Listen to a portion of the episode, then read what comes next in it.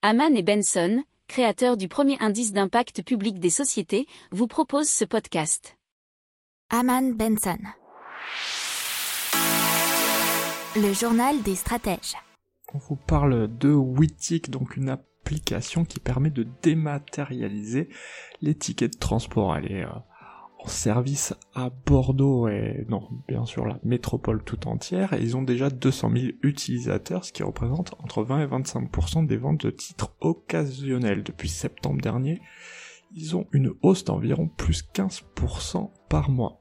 Alors ils ont levé à 1,3 million de, de fonds et leur objectif c'est de pouvoir utiliser le téléphone et donc de payer les transports sans le sortir de sa poche et également intégrer les abonnements dans leur offre tarifaire.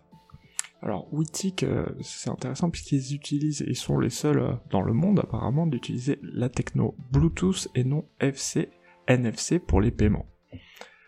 Euh, donc ce qui est intéressant également, c'est de connaître les usages des, bah, des personnes qui utilisent ce transport. C'est-à-dire qu'on peut effectivement savoir quand l'usager monte, mais aussi quand il descend, et ça te permet de mieux connaître les flux de voyageurs, ce qui est super intéressant pour les transporteurs. Pour approfondir ces sujets, abonnez-vous à la newsletter de Haman et Benson et écoutez nos autres podcasts que vous retrouverez dans les notes de l'émission ou sur notre site internet.